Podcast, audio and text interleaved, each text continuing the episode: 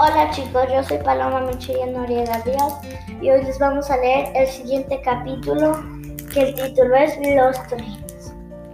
Autor Eliseo Diego. Bueno, empezaremos. ¿A dónde ha ido los trenes?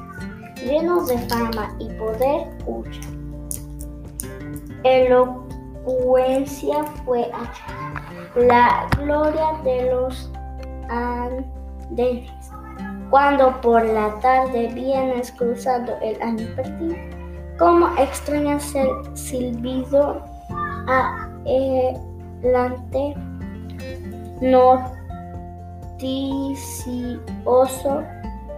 que desdeñaba el reposo y majestad del olvido. Adiós, esperen el tercer capítulo.